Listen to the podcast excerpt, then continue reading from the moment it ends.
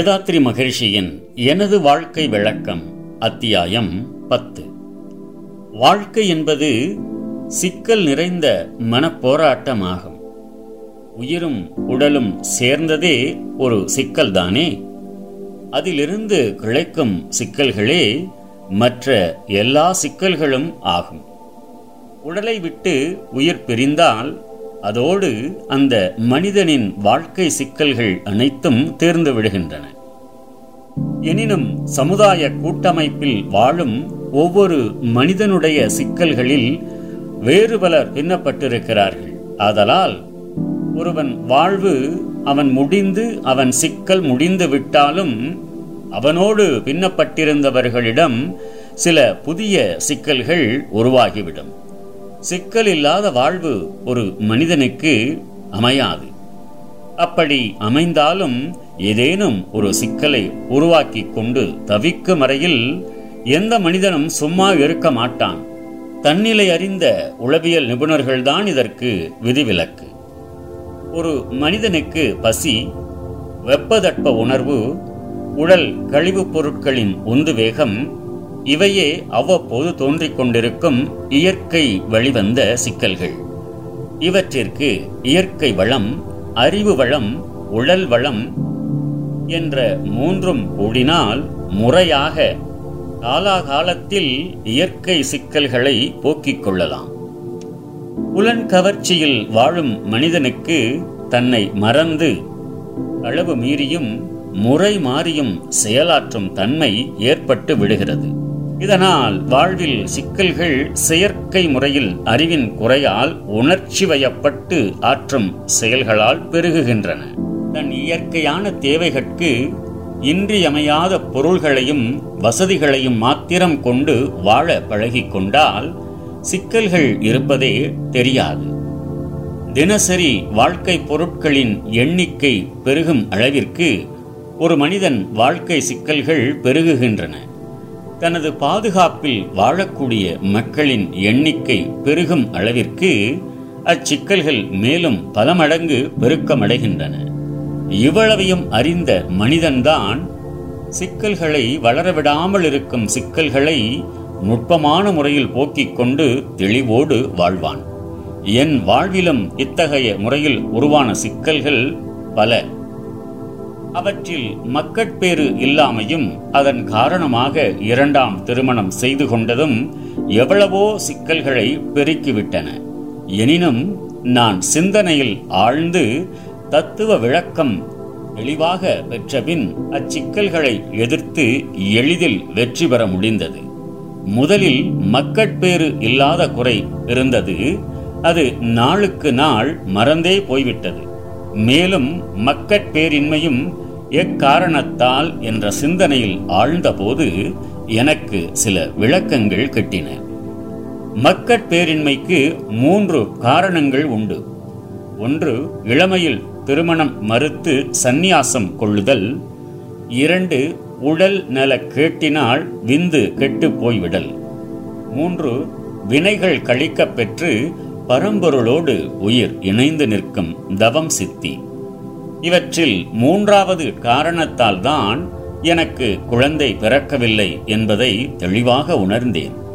என் சிறுவயதில் அடிக்கடி பஜனைக்கு செல்வேன். அங்கு தாயுமானவர் பாடல்களில் ஒன்றான அங்குங்கனாதபடி என்றும் தொடங்கும் பாடலை விருத்தமாக பாடுவார்கள். அந்த கவியின் பொருளுணர்ந்து அதே நிலையில் ஆழ்ந்து நின்று விடுவேன். பின்னர் வீட்டுக்கு வந்த பின்னும் அப்பாடலை மனனம் செய்து ரசிப்பேன். பிறவி பெருங்கடல் நீந்துவர் நீந்தார் இறைவனடி சேராதார், வீழ்நாள் படா அமை நன்றாற்றின் அஃதொருவன் வாழ்நாள் வழி அடைக்கும் கல் என்னும் வள்ளுவர் கருத்துக்கு ஒப்ப எனக்கு அடிக்கடி மெய்ப்பொருளோடு இணைந்து லயமாகும் பேறு சிறுவயது முதலே கிடைத்தது. ஆயினும் அதை தெளிவாக விளக்கம் பெற பல ஆண்டுகள் சென்றன. செயல்களிலும் ஒழுக்கம் பிறழாத அறவழியே செயலாற்றி வாழ்ந்தேன். கடவுளைச் சேர்ந்து முக்தி பெற வேண்டும் என்பதே சிறு வயது முதல் ஏற்பட்ட அவா. இக்காரணங்களால் பிறவிக்கு உரிய தொடர்பு அறுந்துவிட்டது. மேலும் விந்தின் மூலம்தான் பிறவித் தொடர் என்ற விளக்கமும் கிடைத்த பின்னர் எனக்கு குழந்தை இல்லையே என்ற குறை அறவே அற்றுப்போயிற்று. என் மனைவிகட்கும் ஞானாம்பிகையை வளர்க்கும் வாய்ப்பு கிடைத்தவுடன் ஓரளவு குழந்தை வேட்பு அடங்கிவிட்டது. அவர்கள் ஆசைகளையெல்லாம் குடும்பத்திற்கு ஒரே குழந்தையாக வந்த செல்வ பெண் ஞானத்தை வளர்ப்பதில் திருப்பிவிட்டார்கள். அவளை காலத்தோடு பள்ளிக்கூடம் அனுப்பி வைத்தோம். அவளுக்கு வயது பத்து இருக்கும். அப்போது ஒரு நாள் அவள் எனது நண்பர் அருட்செல்வர் திரு ஆ சொக்கலிங்கம் என்பவரை ஒரு கதை சொல்லும்படி கேட்டார். அவர் மிகவும் அன்போடு திருவள்ளுவர் கதையை எடுத்து சொன்னார். அந்த கதையில் மணலை சோறாக்கி படைத்தார் வாசுகி. அதனால்தான் அவள் பெருமையுணர்ந்து அவளை திருவள்ளுவர் திருமணம் செய்து கொண்டார் என்று கதை போக்குப்படி என் நண்பர் கூறினார். ஒருமையோடு இதுவரையில் கேட்டுக்கொண்டிருந்த ஞானம் இங்கு சொக்கலிங்கம் அவர்களை குறுக்கிட்டான். நீங்கள் சொல்வது பொய்க்கதை. மணலை எப்படி சோறாக்க முடியும்? அது முடியாத காரியம். ஆகவே இந்த மாதிரி பொய்யான கதையை ஏன் சொல்லுகிறீர்கள் என்று இடைமறித்து வினவினாள். நண்பர் ஏதேதோ சமாதானம் கூறி பார்த்தார். ஏற்கவே இல்லை. அந்த வேளையில் நான் அங்கு வந்தேன். உடனே நண்பர் என்னை பார்த்து, என்னங்க, திருவள்ளுவர் கதையை சொன்னேன், அதில் வரும் மணலை சோறாக்கும் நிகழ்ச்சி பொய் என்று கூறி வாதம் செய்கிறாள் ஞானம். நீங்களாகிலும் கொஞ்சம் அவளுக்கு சமாதானம் கூறுங்கள் என்றார். உடனே நான் அவர்களோடு உட்கார்ந்தேன். கதை உண்மைதானம்மா, ஆனால் கருத்து அதில் மறைக்க பெற்றிருக்கிறது என்ற அந்த மறை பொருளை அவள் விளங்கிக் கொள்ளுமாறு உணர்த்தினேன். அவளுக்கும் நிறைவு ஏற்பட்டது. நண்பரும் மனமாற்றம் அடைந்தார்.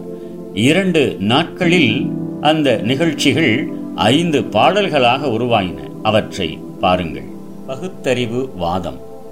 எனது மகள் ஞானமெனும் சிறுமி ஒரு நாள் என் நண்பரை நோக்கி கதை சொல் என்றாள். மனது மிக உற்சாகம் கொண்டவற்கு மாமுனிவர் வள்ளுவர் கதையை சொன்னார். உனது கதை சரியில்லை. மணலை சோறாய் ஒருவருமே சமைக்க முடியாதென்றாள். பின் நினது கருத்தென்னென்று என்னை கேட்டாள். நீதிபதி பொறுப்பேற்றேன் இருவர் முன்னே. அறிவின் திறனால் உணர்த்திய காதல். உத்தமியாள் அறிவுடையாள் பதியாய் தன்னை உவந்தேற்பாள் ஒருவனை தேர்ந்திட வள்ளுவர் இத்தனை போல் மணல் முடிச்சுடன் தெரிந்தார். பேரறிவாள் வாசுகி யோகித்தறிந்தாள். வித்தையென பலர் முன்னே மணல் கை கொண்டாள். வீசி எறிந்தாள் மறைவில் அரிசி சாதம். சித்தம் மகிழ்ந்தே படைத்து சூழ்ந்தோர்க்கெல்லாம் சிந்தை நிலை அறிவித்தாள் என நான் சொன்னேன். நண்பர் சிந்தனை, இப்படித்தான் அந்த கதை இருக்க வேண்டும். ஏனதனை மாற்றிவிட்டார் என்றார் நண்பர். ஒப்பற்ற உயர்வான அறிவின் ஆற்றல் உடையவர்களில் கூட பல பேர் இன்று எப்போதும் கற்பனையில் ஆழ்ந்து ஆழ்ந்து இன்பமடையும் பழக்கம் கொண்டுள்ளார்கள். அப்படியே அவரவர்கள் போக்குக்கேற்ப அறிவிற்கு விருந்தளிக்கும் தொண்டு ஈது என்றே. மனம் கவர வியப்பூட்டல். அணுவினிடம் பரிணாமம் ஈர்ப்பியக்கம் அறிந்துவிட்டோர் பெருகிவிட்ட காலம் ஈது. அணு அணுவாய் ஆராய்ந்து பார்த்துவிட்டோம். அரிசியின்றி சோறாக மணல் மாறாது. அணு ஞானம் இன்னதென்றே தெரியாதோர்கள் அறிவிற்கு வியப்பூட்ட விருப்பம் கொண்டோர் அணு தத்துவத்திற்கே முரணாய் அண்ணால் அநேக கதைகளை இதுபோல் செய்தார் என்றேன். நண்பர் முடிவு. பத்து வயதுடைய சிறு பெண் தொடுத்த பகுத்தறிவு வாதத்தை கேட்டேன் என்று இத்தனை நாள் வரையில் இந்த கதையின் நுட்பம் என்னவென்று ஆராய புகுந்தேன் இல்லை. எத்தனையோ கதைகளில் வரும் இதனை போன்ற இயற்கைக்கு ஒவ்வாத நிகழ்ச்சி நம்பும் தொத்து நோய் தனிலிருந்து தெளிவு காணும் துணிவு இன்றே பிறந்துவிட்டதென்றார் நண்பர். இந்த கதையில் ஒரு நுட்பம் இருக்கிறது. வள்ளுவர் அறிவிற் சிறந்தவளாகவும் தன்னை விரும்பி கணவனாக ஏற்றுக்கொள்பவளாகவும் ஒரு பெண்ணை தேர்ந்தெடுக்க திட்டமிட்டார். மணலை முடிச்சு போட்டுக்கொண்டு ஊர் ஊராய் தெரிந்து வந்தார். இந்த மணலை வாங்கி கொண்டு சாதம் சமைத்து எனக்கு அளிக்கும் ஒரு நல்லாளை தேடுகின்றேன் என்றார். எவரும் அதில் உள்ள நுட்பத்தை உணரவில்லை. வாசுகி அறிவு நுட்பத்தால் இந்த மறைபொருளை உணர்ந்து கொண்டாள். மேலும் வள்ளுவரை மணந்து கொள்ளவும் முடிவு கொண்டாள். நான் உங்களுக்கு சோறு சமைத்து போடுகிறேன் என்று மணலை முரத்தில் வாங்கி கொண்டாள். அதை கொட்டிவிட்டு அரிசி போட்டு சமைத்து சாப்பாடு போட்டாள். திருவள்ளுவருக்கு இதனால் அவள் தன்னை விரும்பி ஏற்றுக்கொண்டாள் என்பது உணரப்பெறுகிறது. அதற்காகவே கையாண்ட தந்திரம்தான் மணல் முடிச்சு என்பதை உணர்ந்து அதை பெற்று கொண்டதனால் அவள் அறிவு கூர்மை உணரப்பெறுகிறது. இந்த இரண்டு தகுதிகளையே எதிர்பார்த்தார் திருவள்ளுவர். அத்தகுதியுள்ள ஒருத்தியை தேர்ந்து திருமணம் முடித்து இல்லறமேற்றார். இவ்வாறுதான் அந்த கதையின் கருத்து இருக்க வேண்டும் என்று நான் விளக்கினேன். சித்து விளையாடல் மூலம் ஒரு பொருளை மற்றொன்றாக மாற்றியும் இல்லாத பொருளை வரவழைத்தும் சிலர் காட்டுவார்கள், நாம் பார்க்கிறோம். இவ்வாறு வாசுகி அம்மையாரும் செய்திருக்கலாம் அல்லவா என சிலர் எண்ணலாம்.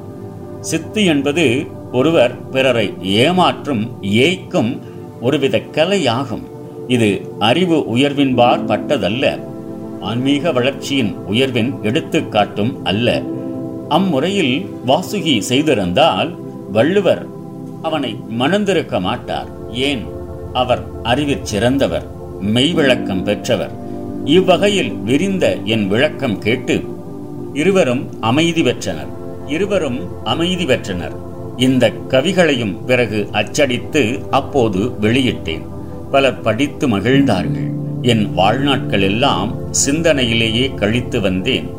சிந்தித்த முடிவுப்படி செயல் புரிவதிலும் என் வாழ்நாட்கள் எல்லாம் சிந்தனையிலேயே கழித்து வந்தேன். சிந்தித்த முடிவுப்படி செயல் புரிவதிலும் மிகுந்த ஆர்வம் காட்டினேன். எனினும் பொதுவாக மனித இயல்பான மயக்கமும் அவ்வப்போது எழத்தான் செய்தது.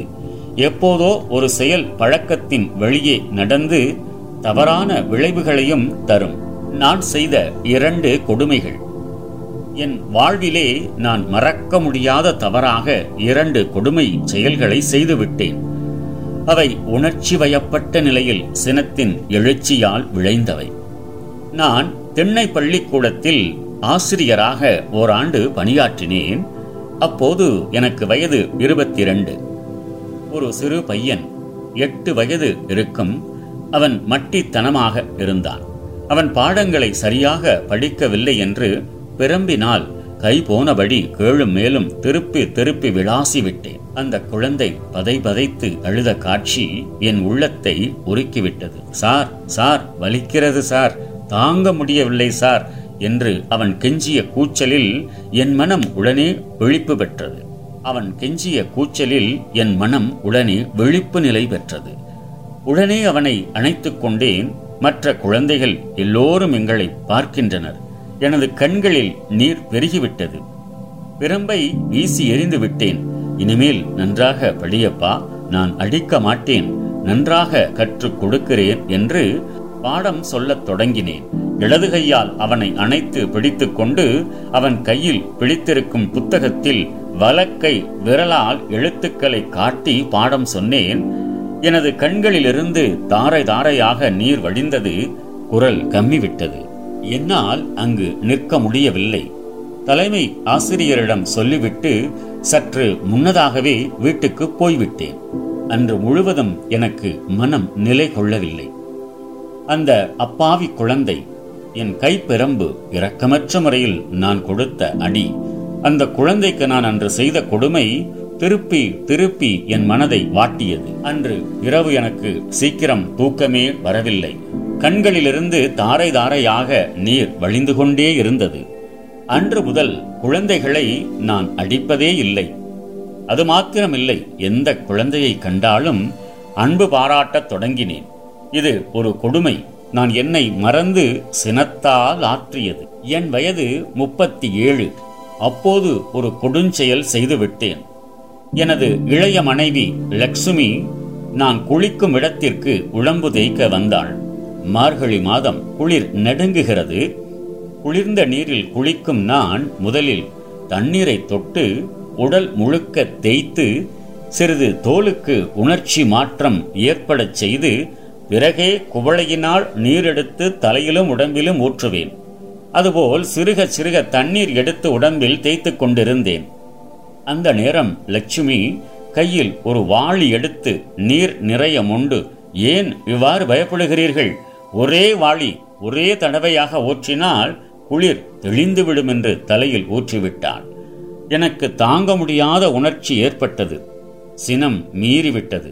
குளிர் எப்படி இருக்கிறது என்று நீ பார் என்று நான் ஒரு வாளி தண்ணீரை மொண்டு அவர் தலையில் அப்படியே ஊற்றிவிட்டேன். அவள் ஒன்றுமே பேசவில்லை. சிலைபோல் நின்றுவிட்டாள். தலையில் ஒழுகும் தண்ணீரை வழித்து விட்டு கொண்டாள். ஆனால் கண்ணீர் பெருக்கெடுத்து விட்டது. முந்தானையால் கண்ணீரை துடைத்து கொண்டே விக்கினாள். அவளுக்கு குளிர் ஏற்படச் செய்தது அப்படி ஒன்றும் கொடுமை அல்ல. அவள் தன் கணவன் என்ற உரிமையில் விளையாட்டாக என் மீது குளிர்ந்த நீரை ஊற்றினாள். ஆனால் அவள் புண்படும் வகையில் நான் சினம் கொண்டு அவளிடம் நடந்து கொண்ட விதம் மிகவும் கொடுமை என உணர்ந்தேன். உடனே அவளுக்கு ஆறுதல் கூறினேன். எனினும் எனக்கு மட்டும் ஆறுதல் கட்டவில்லை.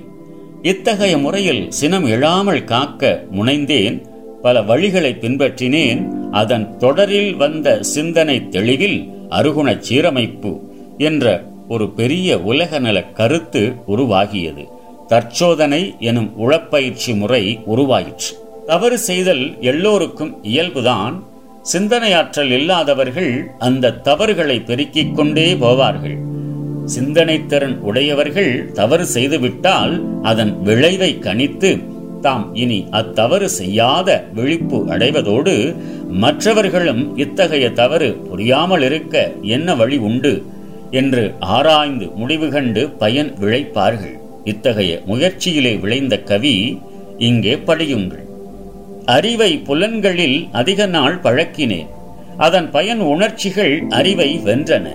அறிவை அறியால் ஆராய பழகினேன். அந்த நிலையிலும் புலன்களை இயக்கினேன். அறிவு அகண்டாகாரத்தில் நிலை பெற அதிக விழிப்பும் பழக்கமும் ஏற்பட்டது. அறிவு புலன்களை அறிந்தது வென்றது. அங்கு வாருங்கள் அமைதி விரும்புவோர். நம் கடமை அறவாழ்வின் நாட்டத்தே.